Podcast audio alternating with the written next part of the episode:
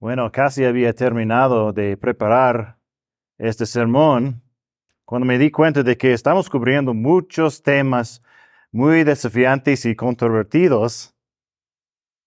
Ese no es realmente lo que esperaba cuando comencé mi estudio, pero les daré una advertencia, ¿no? Antes de, de que empecemos. Tenemos mucho de qué pensar hoy. Espero que podamos ser fieles a la palabra de Dios, lo que la palabra nos está enseñando, ¿no?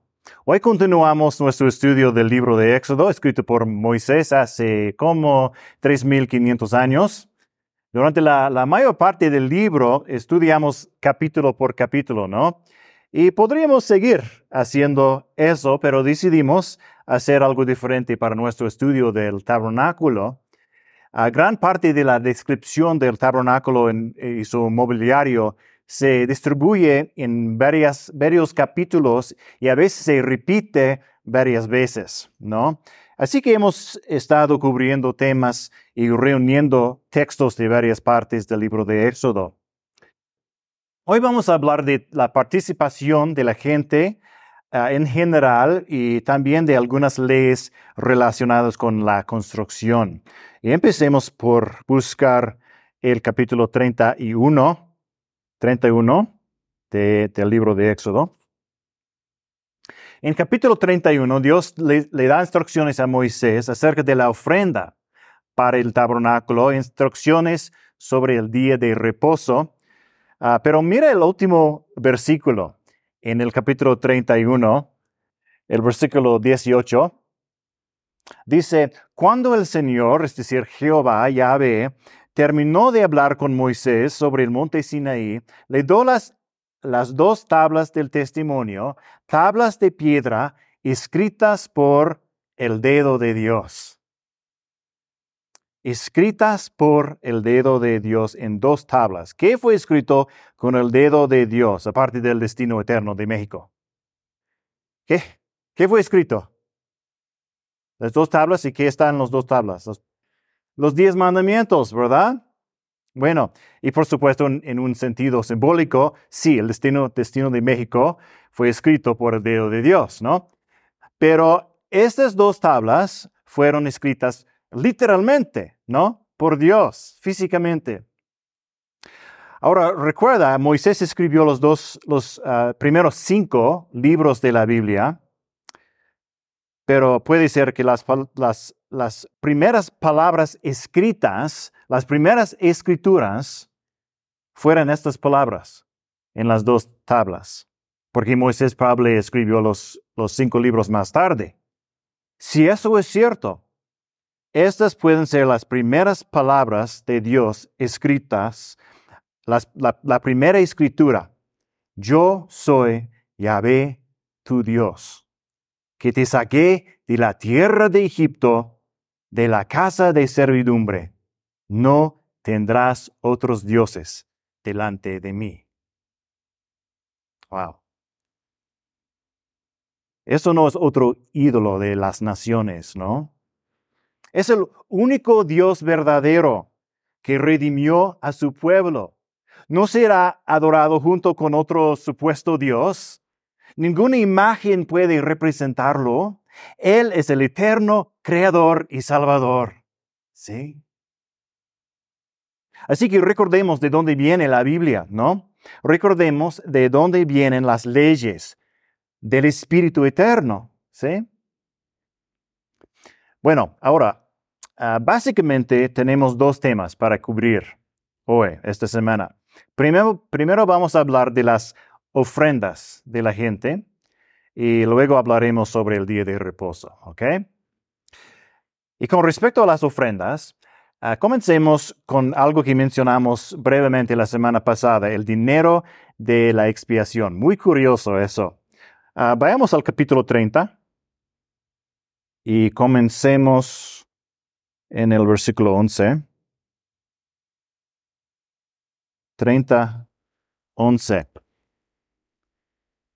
Dice, el Señor habló, habló también a Moisés y le dijo, Cuando hagas un censo de los israelitas para contarlos, cada uno dará al Señor un rescate por su persona cuando sean contados, para que no haya plaga entre ellos cuando los hayas contado. Esto dará todo lo que sea contado. Medio ciclo, conforme al ciclo del santuario. El ciclo es de 20 jeras. Medio ciclo es la ofrenda al Señor. Todo el que sea contado de veinte años arriba dará la ofrenda al Señor. El rico no pagará más, ni el pobre pagará menos del medio, medio ciclo, al dar la ofrenda al Señor para hacer expiación por sus vidas. Tomarás de los israelitas el dinero de la expiación y lo darás para el servicio de la tienda de reunión, para que sea un recordatorio para los israelitas delante del Señor como expiación por sus vidas. Bueno, repasaré algunos de los puntos en sus hojas ah, bajo las ofrendas, ¿ok? Así que tengan sus plumas a mano. A mano. Este es como, como un impuesto del tabernáculo, ¿ok? Entonces, ¿cuánto fue este impuesto? ¿Cuánto? ¿Mande? Medio ciclo, ¿verdad? Bueno, ciclo significa más o menos un peso, ah, pero es un peso de plata. ¿ok? Eh, como 11.3 gramos.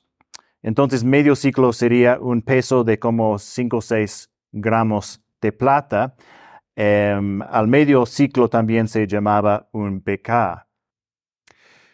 Nuestros pesos eh, tienen cobre, zinc, níquel, cromo, y un poco de algunos otros metales, ¿no?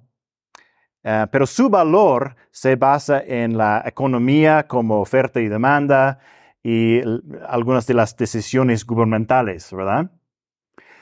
El valor del antiguo peso israelita estaría en la cantidad de plata, eh, que era una cantidad fija, ¿no? Pero eh, el valor de la plata dependería de factores económicos, ¿no? Todos los mayores de ¿cuántos años? de 20 años pagaban esto como una ofrenda de expiación. Y dice en sus hojas, representaba la redención. Representaba la redención. Ah, parece que esto era solo varones como representantes de todos. Pero es otro símbolo del perdón, ¿no? De los perdón de los pecados Ah, pecados que merecen el castigo de Dios, el castigo de la muerte. No importaba si eres rico o pobre, todos tienen una sola vida, ¿verdad? Así que todos dieron medio ciclo. Así que este era un símbolo de pagar por tu vida. Obviamente no puedes pagar por tu vida con un pesito, ¿verdad?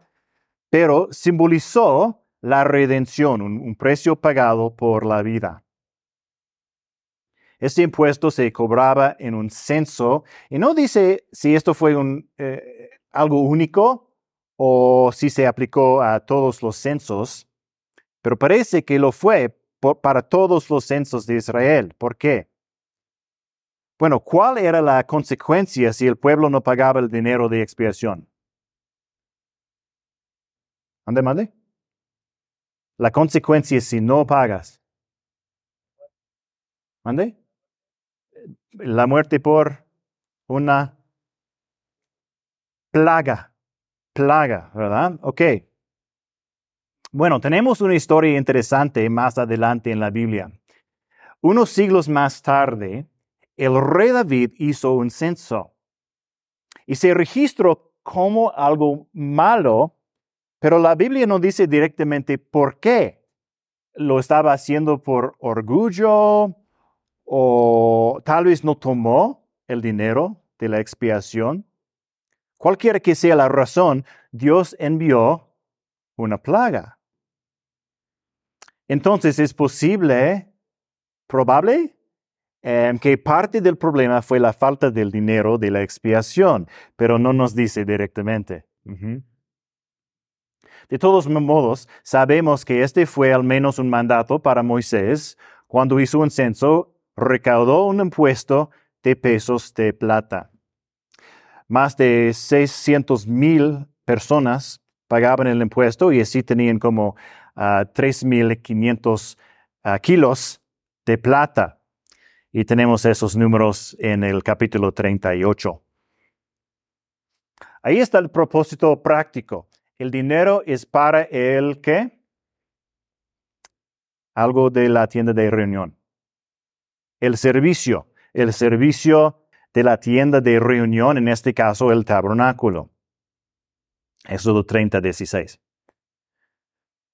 Cada una de las bases del tabernáculo, de las, columnas o postes, eran de unos 35 kilos de plata, cada uno. Y el resto se utilizó para partes de las columnas, en sus hojas para las columnas del tabernáculo. ¿Ok? en este caso. Y así toda la construcción, la estructura, estaba en cierto sentido basada en la redención de Dios. Como dijo el predicador Charles Spurgeon, los cimientos de la adoración de Israel eran la redención. La morada del Señor su Dios estaba fundada en la expiación. Todas las tablas de madera incorruptible y oro precioso estaban sobre el precio de redención y las cortinas de, lino fino y el velo de hechura sin igual y toda la estructura descansaba sobre nada más que la masa sólida de plata que había sido pagada como dinero de redención del pueblo.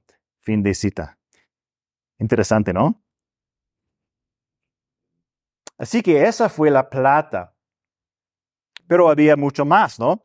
Oro, bronce, lino y bueno, todo el trabajo, ¿verdad?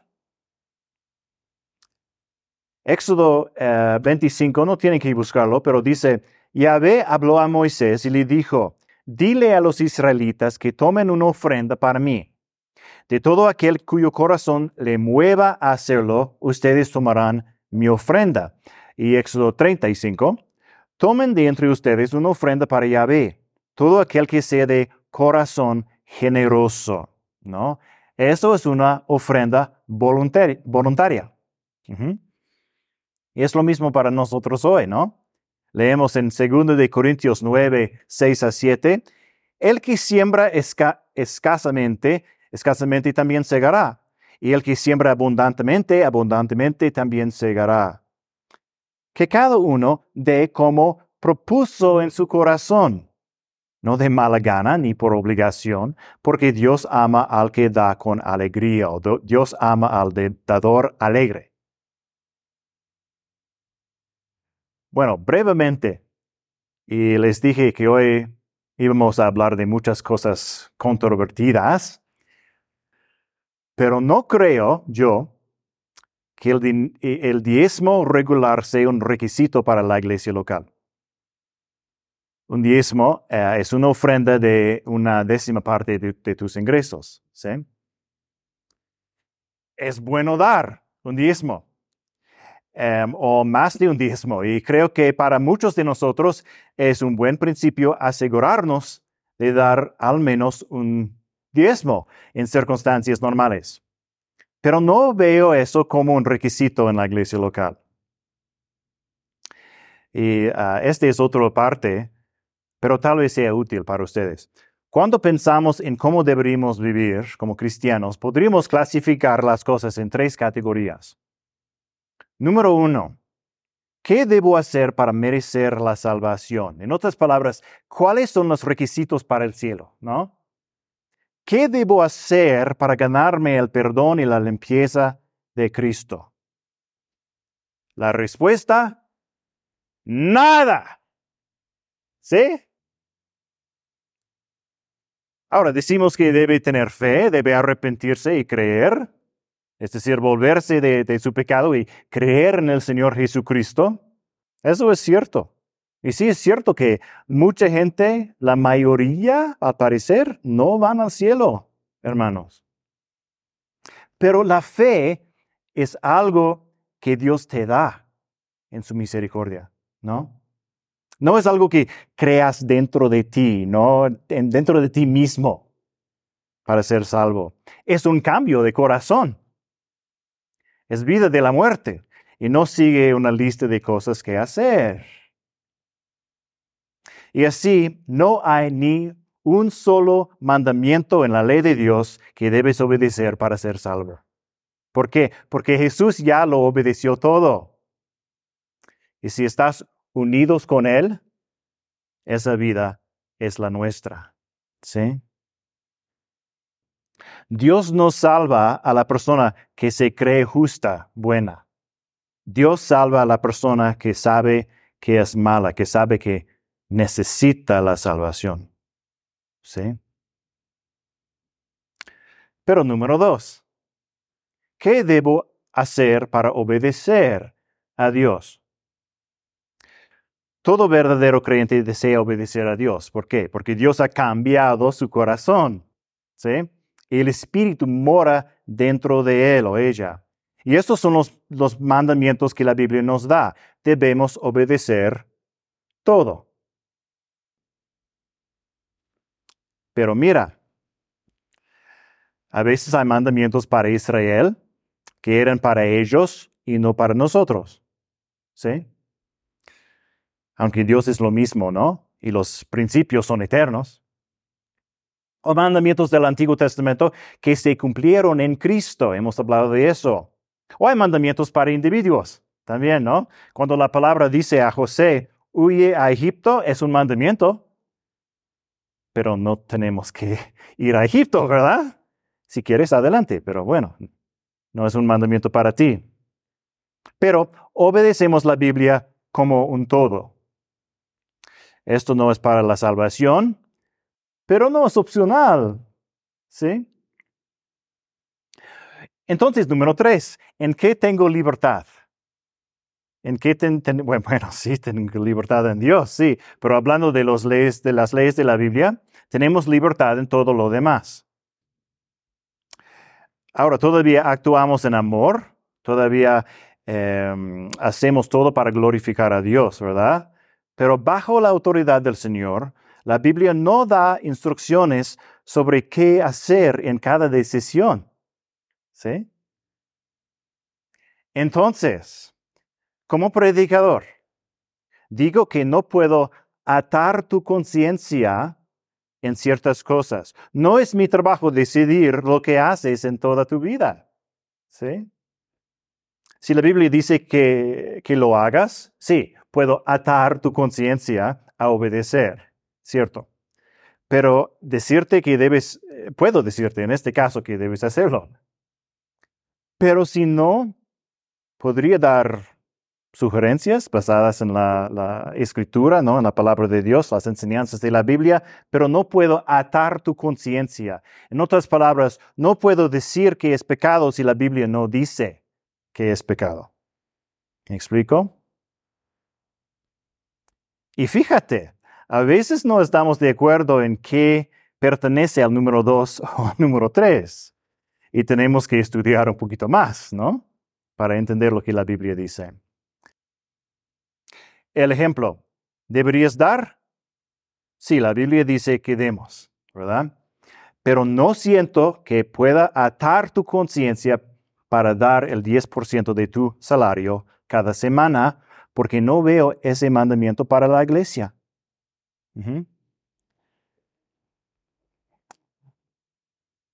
Volviendo a nuestro tema principal, sí, damos al ministerio de la iglesia, trabajamos juntos, ¿no? Bueno, podemos dar individualmente, ah, tal vez pagamos el café, el pan dulce, ¿no? O los artículos de limpieza de la iglesia. Y lo hacemos directamente. Nos gusta decidir qué hacer con nuestro dinero personalmente, ¿no? Y esa es nuestra responsabilidad, ¿verdad? Pero también, también debemos dar a la iglesia en la ofrenda para objetivos comunes. ¿sí? Y como en ah, Hechos 5 y 6, damos a la iglesia para que los líderes de la iglesia puedan utilizar los recursos para las metas comunes de la congregación. Es una inversión en, la, en el reino de Dios. ¿sí? Y por supuesto, los líderes son responsables ante la congregación y ante Dios. ¿Sí? pero eh, esta es una forma en que nos sometemos unos a otros para el reino de Dios. Y nota que en Éxodo no solo habla de dar tesoros. Vamos al capítulo 35. 35. Eh, primero, uh, Moisés manda al pueblo a dar, pero la cantidad no depende de la ley, sino de la generosidad, ¿sí? De la gente. Ahora, el versículo 21, 35, 21.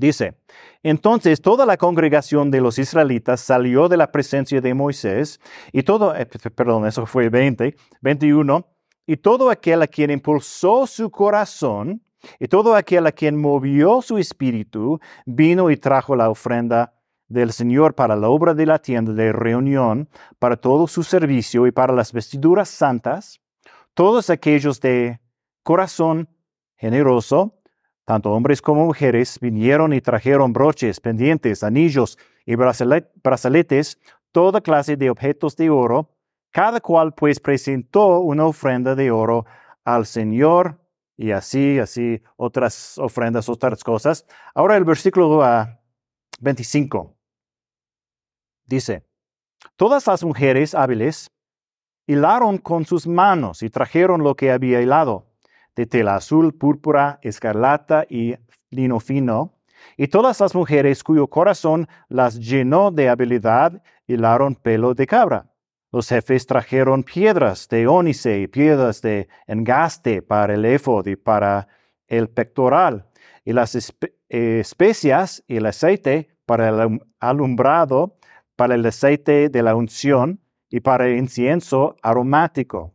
Todos los israelitas, tanto hombres como mujeres, cuyo corazón los movía a traer algo para toda la obra que el Señor había ordenado por medio de Moisés que se hiciera, trajeron una ofrenda voluntaria al Señor.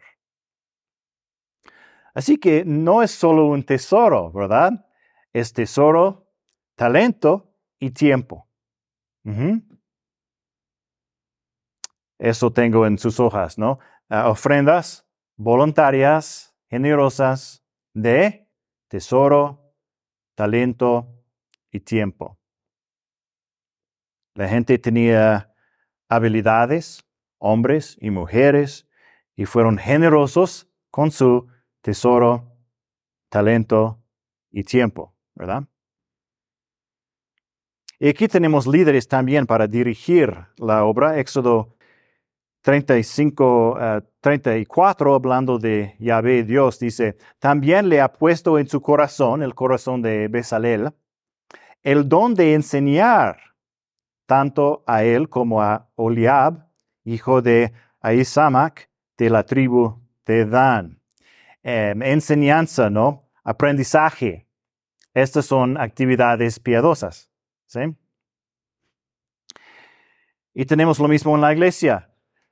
Efesios 4, 11 a 12 dice, y él dio a algunos el ser apóstoles, a otros profetas, a otros evangelistas, a otros pastores y maestros ¿A fin de qué? A fin de capacitar a los santos para la obra del ministerio, para la edificación del tabernáculo, no, en este caso, del cuerpo de Cristo, la iglesia. La gente. Hay líderes, sí, pero todos tienen una forma de contribuir. Estos son principios universales, ¿no? dedicamos tesoro, talento y tiempo para trabajar juntos en tareas específicas como iglesia. Pero hay más. Ah, otra vez al capítulo 31. 31. Empezamos en el versículo 1 del capítulo 31. El Señor habló además a Moisés diciendo, mira, he llamado por nombre a Bezalel, hijo de Uri, hijo de Ur, de la tribu de Judá, Y lo he llenado del Espíritu de Dios en sabiduría, en inteligencia, en conocimiento y en toda clase de arte para elaborar diseños, para trabajar en oro, en plata y en bronce, y en el labrado de piedras para engaste y en el tallado de madera, a fin de que trabaje en toda clase de labor. Mira, yo mismo he nombrado con él a Aholiab, hijo de Ahisamac, de la tribu de Dan. En el corazón de todos los que son hábiles he puesto habilidad a fin de que hagan todo lo que te he mandado. Entonces, cuando Dios nos da una tarea, también nos da la capacidad de hacerla. ¿Sí? Bezalel, el artesano principal, fue dotado por Dios para el trabajo. Este fue su don espiritual. Dijo Dios, lo he llenado del qué? Del Espíritu de Dios. ¿Qué significa eso? Es decir, ser lleno del Espíritu. Hay mucha confusión acerca de esto. Algunas personas piensan que esto significa que tendrán una sensación picazón y se sentirán muy calientes y luego serán llenos del Espíritu. Bueno, la Biblia no enseña eso. Ser llenado significa, y así en sus hojas, habilidad e influencia. Habilidad e influencia. ¿Cómo? Bueno, si estás lleno de ira, de enojo, estás influenciado por tu ira, ¿verdad? Eh, si estás lleno del Espíritu, estás influenciado por el Espíritu de Dios. Eso significa simplemente que eres obediente a la palabra de Dios. Y tú puedes obedecer gracias al poder del Espíritu Santo. Porque naturalmente nosotros no podamos. Em, Romanos 8:8, los que están en la carne, es decir, sin el Espíritu, no pueden agregar a Dios, a Dios, agradar a Dios. Influencia y habilidad. Por eso dijo Pablo en Efesios, no se embriaguen con vino, no dejen que el alcohol los controle, hermanos. Continúa, sino sean llenos del Espíritu. Es un mandamiento. Permite que el Espíritu te influya. Escucha su palabra y obedece. ¿Y qué vas a hacer? ¿Te caerás al suelo y empezarás a convulsionar? Bueno, escucha lo que dice Pablo. Sean llenos del Espíritu. Hablen entre ustedes con salmos, himnos y cantos espirituales, cantando y alabando con su corazón al Señor. Den siempre gracias por todo. En el nombre de nuestro Señor Jesucristo, a Dios el Padre. Sométense unos a otros en el temor de Cristo. Hmm. El exceso de alcohol te hace perder el control, ¿verdad? A veces la ira te hace perder el control, ¿sí? Pero el Espíritu da dominio propio. Y así cantas tus alabanzas a Dios. Y te vuelves agradecido. Y se sirven unos a otros Usas tus talentos especiales para el Señor y su amada iglesia. Se someten unos a otros en el temor de Cristo.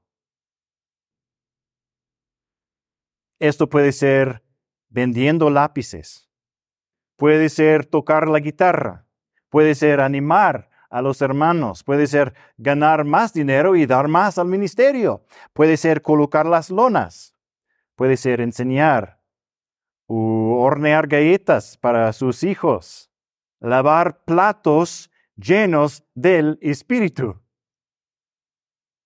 ¿Sí o no? Sí. Damos porque Dios nos da. Damos y recibimos. Mejor, recibimos y damos, ¿no? Ahora, la palabra de Dios, el Espíritu Santo, está hablando del tabernáculo y las ofrendas y los artesanos y de repente el tema parece cambiar. Creo que deberíamos leer esto. 31, 12 a 17. 31, 12 a 17 dice,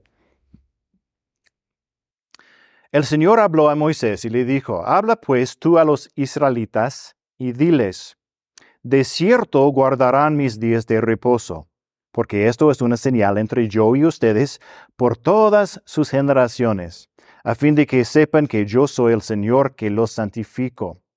Por tanto, han de guardar el día de reposo porque es santo para ustedes. Todo el que lo profane ciertamente morirá. Porque cualquiera que haga obra alguna en él, esa persona será cortada de entre su pueblo. Durante seis días se trabajará, pero el séptimo día será día de completo reposo, santo al Señor. Cualquiera que haga obra alguna en el día de reposo, ciertamente morirá. Los israelitas guardarán pues el día de reposo, celebrándolo por todas sus generaciones como pacto perpetuo. Es una señal entre yo y los israelitas para siempre. Pues en seis días el Señor hizo los cielos y la tierra, y en el séptimo día cesó de trabajar y reposó. Eso es realmente interesante. Creo que este texto te será útil. Echamos un vistazo de cerca. De cierto guardarán mis días de reposo, los días de reposo los sábados. ¿De quién? De Jehová, ¿no? De Yahvé. Bueno, en, sus hojas el día pertenece a Dios, ¿no? El día pertenece a Dios, eso es claro. Aquí Dios está hablando del séptimo día de la semana, lo llamamos el sábado. Em, el versículo 17 es una señal entre yo y los israelitas para siempre, pues en seis días Yahvé hizo los cielos y la tierra, y en el séptimo día cesó de trabajar y reposó. Una semana tiene ¿cuántos días? Siete días. Este es un testimonio de la creación. El mundo entero da testimonio del mundo, ah, de, de, la creación del mundo, de Yahvé, ¿no? Cada siete días. ¿Por qué una semana tiene siete días, hermanos?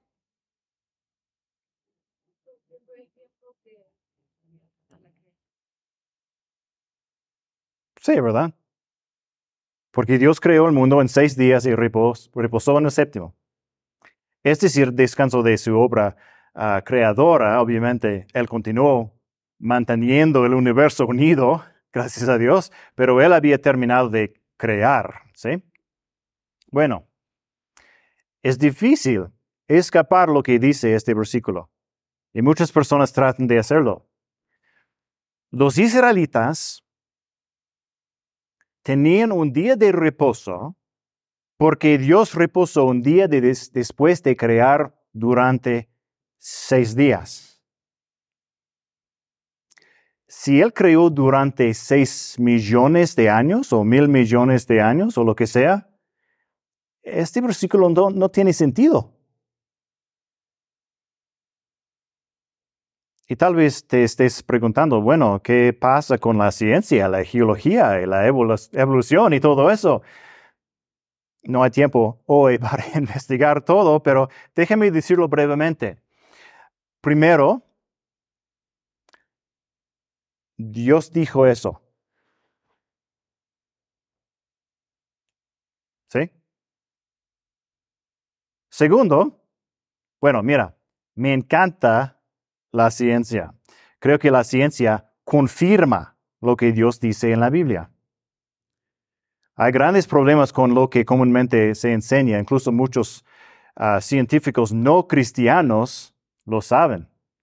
Ah, de hecho, leí un artículo esta mañana sobre la confusión entre varios científicos acerca de las, teorías, porque son teorías de la evolución. No es necesario desechar la ciencia para ser cristiano. No, no necesitas apagar tu cerebro para ser cristiano. De hecho, todo lo contrario. La Biblia es la base de toda la ciencia y, la razón, pero Dios es el Señor de la ciencia. Colosenses 2.3, en Cristo están escondidos todos los tesoros de la sabiduría y del conocimiento. ¿Mm? Y por ahora tendré que dejar este pensamiento ahí mismo.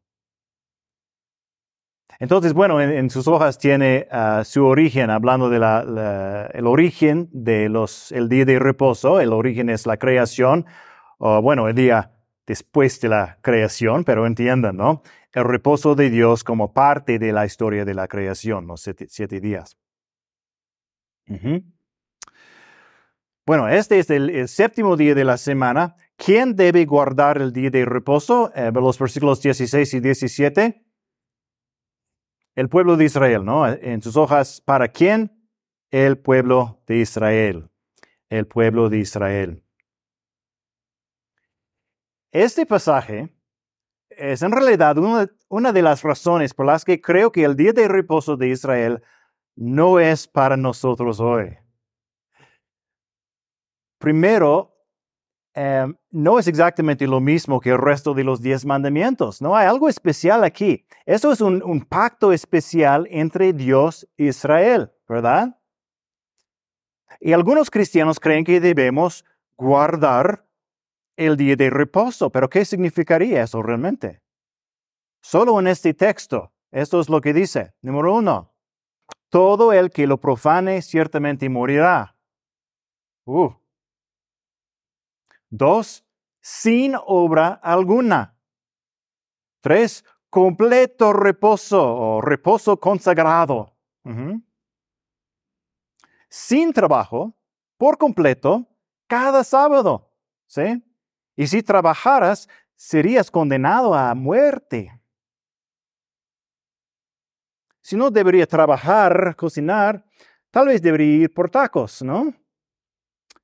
Bueno, Éxodo 20:10, no harás en el trabajo un, alguno, ti, ni tu hijo, ni tu hija, ni tu siervo, ni tu sierva, ni tu ganado, ni el extranjero que está contigo. Entonces, si quieres guardar el día de reposo, ¿por qué harías que alguien más lo rompa?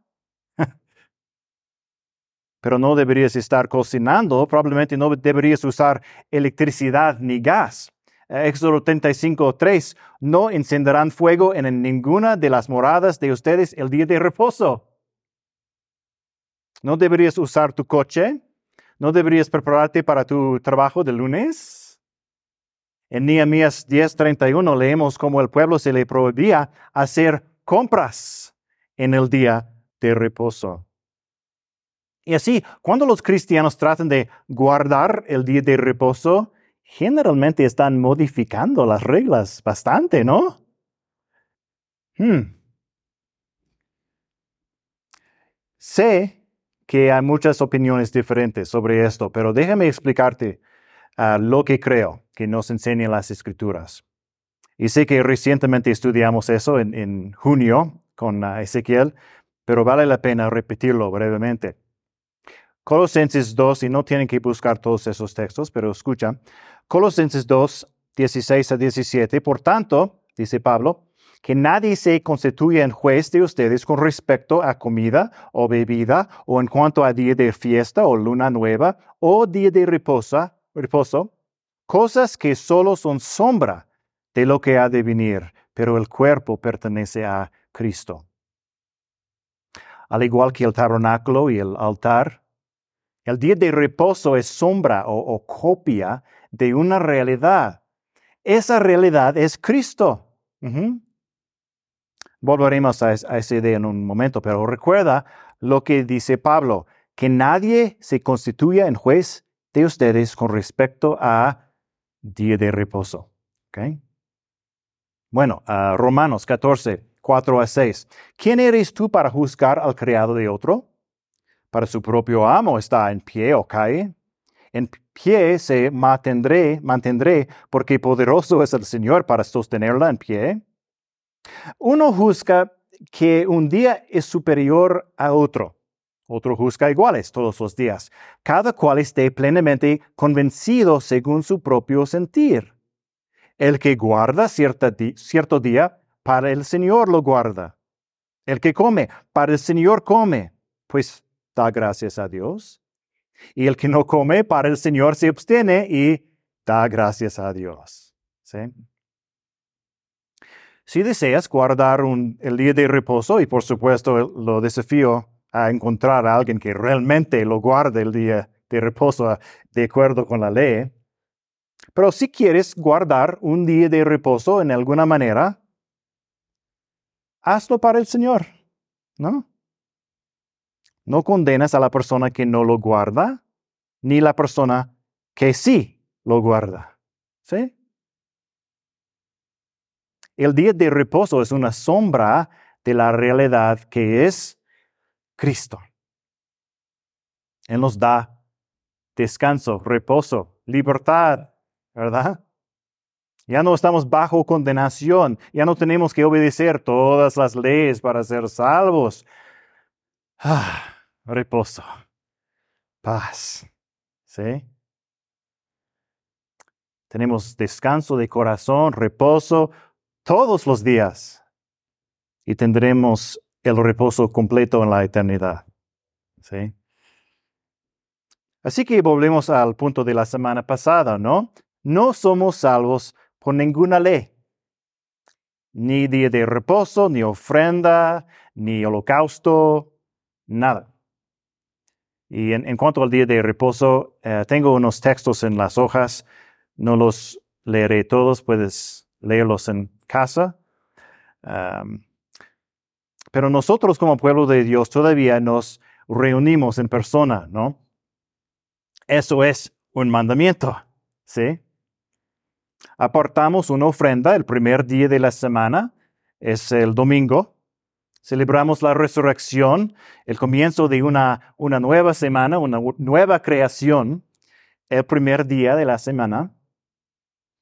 Y hay un principio de descanso y reflexión. ¿sí? El día de reposo, las fiestas de Israel, todavía hay principios principios a seguir, ¿sí?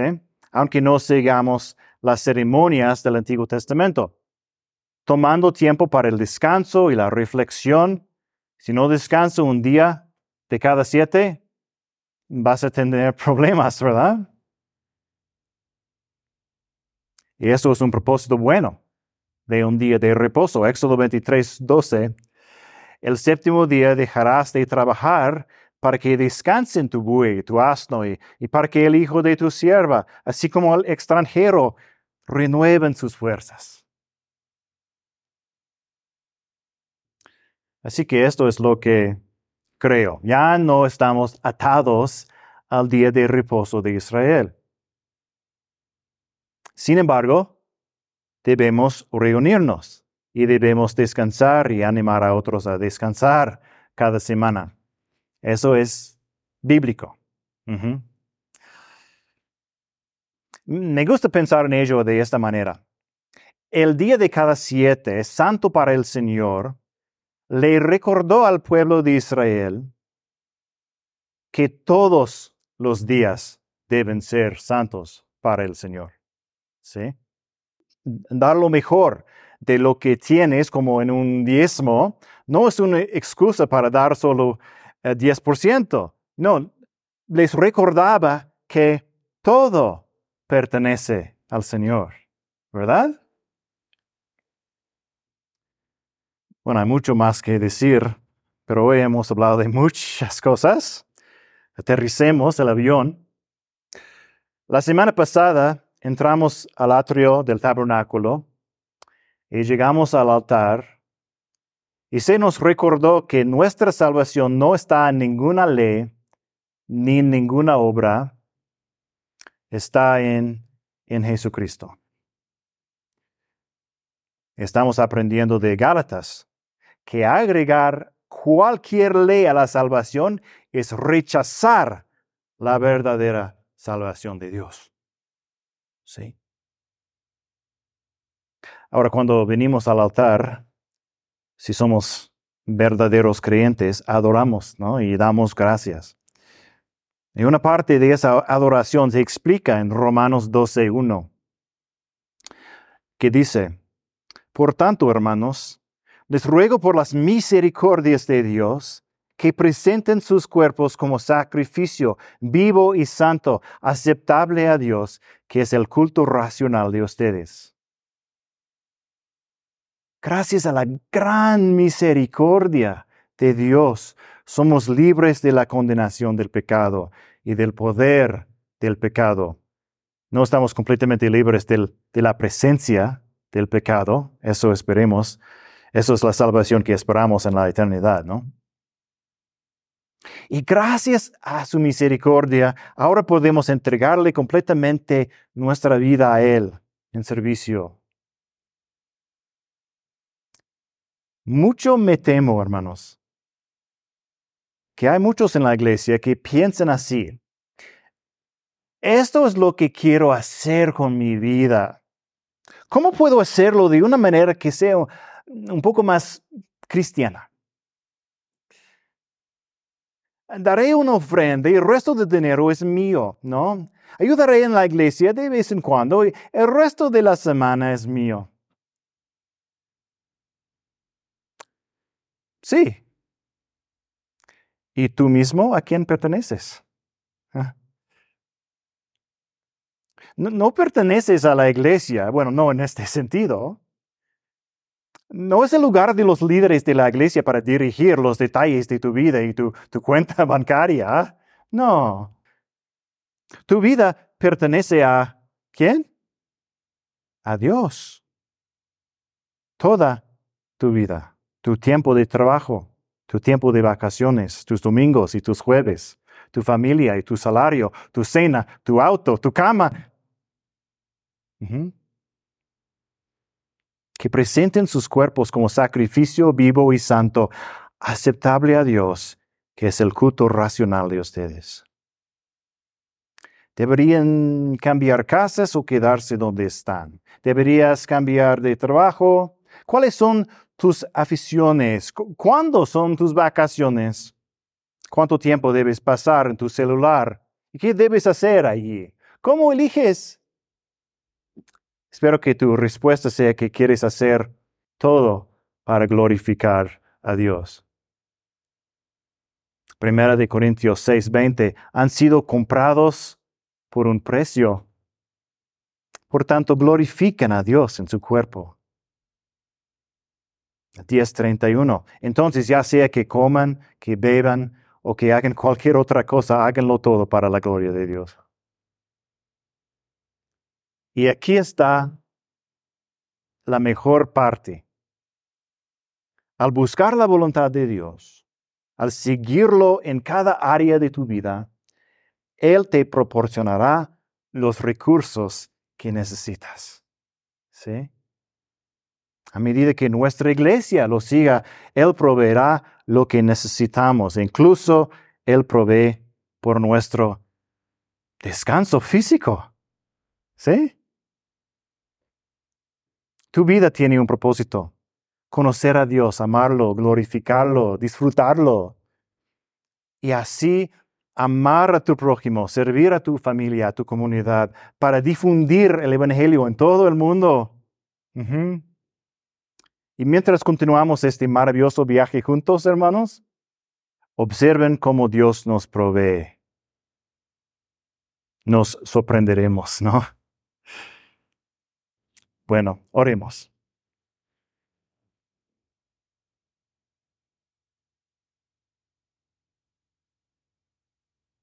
Oh, Señor, queremos ser fieles a tu palabra, Señor. Tenemos mucho que aprender. Pero oramos hoy para que tu Espíritu nos enseñe y nos llene y nos capacite para obedecer. Y así buscarte todos los días de la semana con todas nuestras fuerzas. Danos corazones generosos, Señor. Danos sabiduría. Gracias por el buen ejemplo del, pueblo de Israel y sus líderes en estos textos. Y gracias por el ejemplo de nuestro Señor Jesucristo, quien dio su vida para darnos vida. Y oramos en, su nombre, su nombre santo. Amén.